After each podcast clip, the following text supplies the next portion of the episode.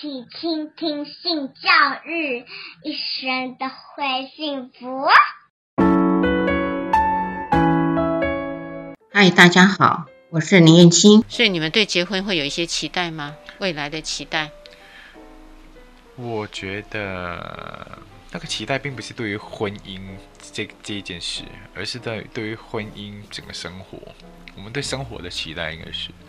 呃，好像最近我们在打算要把客厅跟厨房重新整修装潢这样，我们在讲这一件事，我们在讨论可能要算预算啊，吵架啊，吵到柜子要放高的还是矮的啊，白色还是木纹啊，这样。嗯嗯嗯嗯。这个东西从以前可能以前的时候就会觉得说，我换了这个柜子，真的可以用到它坏掉为止嘛？但现在就不会去考虑这件事，因为我们就很清楚，这就是我们的婚姻了。就一砖一瓦，就是我们生活的一部分，所以我们就会变成从以前是为了经营感情而努力，到现在我们觉得我们的生活就是为了经营彼此而努力。我了，我不知道你。对啊，信息呢？你跟阿古的想法一致吗？他刚刚说的，他是想要为生活。哎，可是我以前在想想想，就是在想要换换什么换什么，我都是会想到就是两个人哎。我一直都想两个人啊。哦，那就差不多啊。只是我会觉得，就是好像，离钱换东西，只想贵的。没有。你说价格比较贵的 哦，因为他想的比较好，可以用很久。性功能性，来功能性。我选冰箱就很好笑，明明那两台冰箱就是一模一样，就是你看得出来它是同一家代工厂做来的，因为他们你知道，他们结构、尺寸、打开的间隔都完全一样，它只有那个层板的样式是长得不一样的，所以就软体的东西长得不一样，但是就两个不同的品牌，因为价格就会差就差三万，哦，很高，对，然后就他就硬要说，如果要换的话，就很贵的那一个。嗯，是品牌的问题。所以性情，你为什么一定要换贵的？这个也很有趣。没有吧？哎，我是说那个那个。对，那个跟另外它那个夹层比较多啊，而且它的门是可以，就是没有不是不是没有没得敲那一台。他说的门是只能这样子对哦，就对开。你那个还有抽屉，没有，就是它可以开小门，然后里面少一个乱讲，两两台都只能对开，你少一那边一整它有一个小门。啊，好玩，好玩。对啊，嗯，所以对冰箱就已经有一些自己不同的想法了。对，这样子我可以想象得出来你们要吵些什么了。对，就是婚姻，就真的是婚姻。嗯，对。然后客厅他就他就说他他一定要铺地毯，我说我说可是地毯真的，因为我们家有猫，我说地毯真的很卡灰尘，而且我会过敏，而且打扫都是我。嗯，我说不要铺地毯，他说我一定要铺地毯。结果后来呢，就铺一小块就好。后来暂时先炒到这，因为 要先用厨房，客厅等要用的时候再说，还没用到那里。哇，这个有趣，就阶段性，为了避免再继续争吵，就换一个地方。我说现在只要换厨房的东西，讨论厨房的东西就好，其他都不要讲。我也会停，就是嗯，好吧。我就是聚焦去处理一件事就好。嗯嗯嗯，所以这样听起来确实，你们婚前跟婚后就是除了吵架的次数减少了。对。接下来我听到的是信息，呃，在于两个人的这个说出绝语的话也变得比较不见了。对。而且比较愿意呃维持这个关系，吵得很凶的时候，你宁愿沉默离开，就不要让这个关系变拧了。对，嗯，有有这样子的心态了。嗯，我会觉得说，就是吵还是会吵了，但是不会吵到说那种，就是天崩地裂啊，两个人就是一定要往死里往死里吵，把你骂到怎么样怎么样，就你就吵到子啊，吵到一个地步，你就会觉得算了，就是反正吵一吵也也是这样。欢后很大的不一样就是他懂得让步了。因为以前让步的都是我，嗯，但欢后之后，他你就很明显，就是其实更他比我有更多的让步，嗯嗯，所以阿古已经体会到性情的改变，对，完全的改变很大，非常大，所以你会觉得这个改变得到的爱有没有觉得更多一点？有，不是一点，多很多，多很多，对，就是婚后之后，因为我我我原本我就很爱他了，坦白说，就原本我就是。很喜欢像我比较美，然后爱你。没有 哦，好爱爱都爱。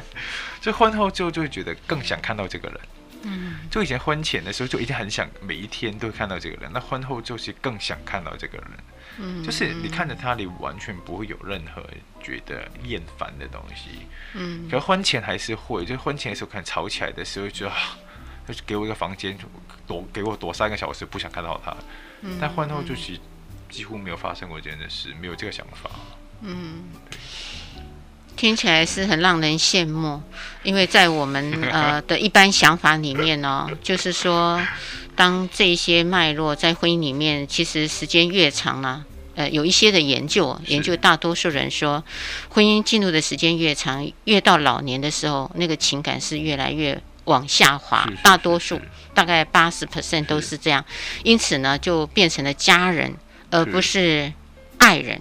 就是年轻的时候会像你们这样，呃，非常的激情，然后很想跟对方在一起，那个情感是一直在那边燃烧。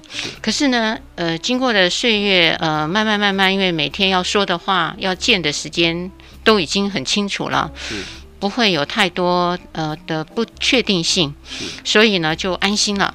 那一安心呢，就包含身材啊。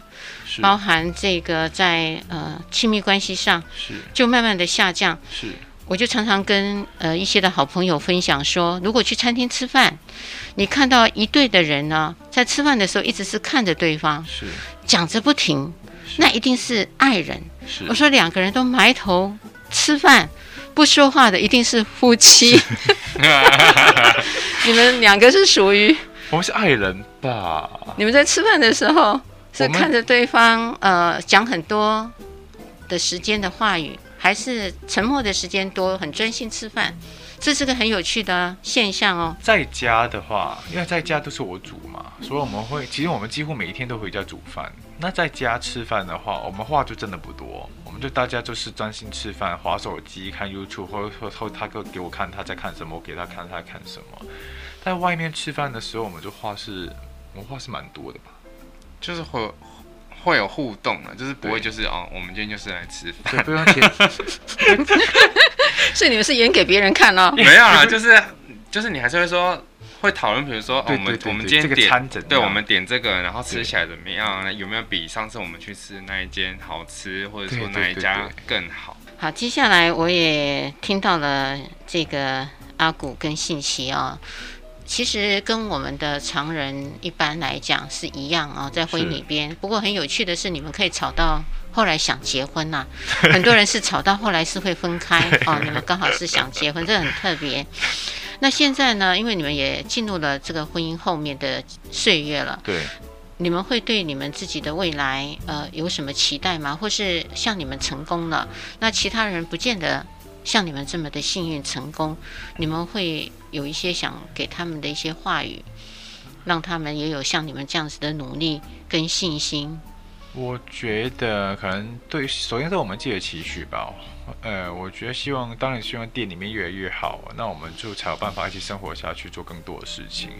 那有一个基本生活的的 foundation 的情况底下，那我们其实就希望就。做更多的事情，比如说跨国同婚真的还没过嘛？嗯，那其实呃，维巴、缪巴也是高雄人，他早一阵子他们也是第一对同志收养就非血亲的小孩成功了，然后他也是首例。那其实收养领养也好，人工生殖也是一个人生命的脉络当中他能选择的婚姻的样态，就是我要选择我能不能结婚，我要跟谁结婚，我有没有小孩，我要我有怎样的小孩，我要怎么变老。其实这是对这个生命样态的选择，但我们继续努力下去。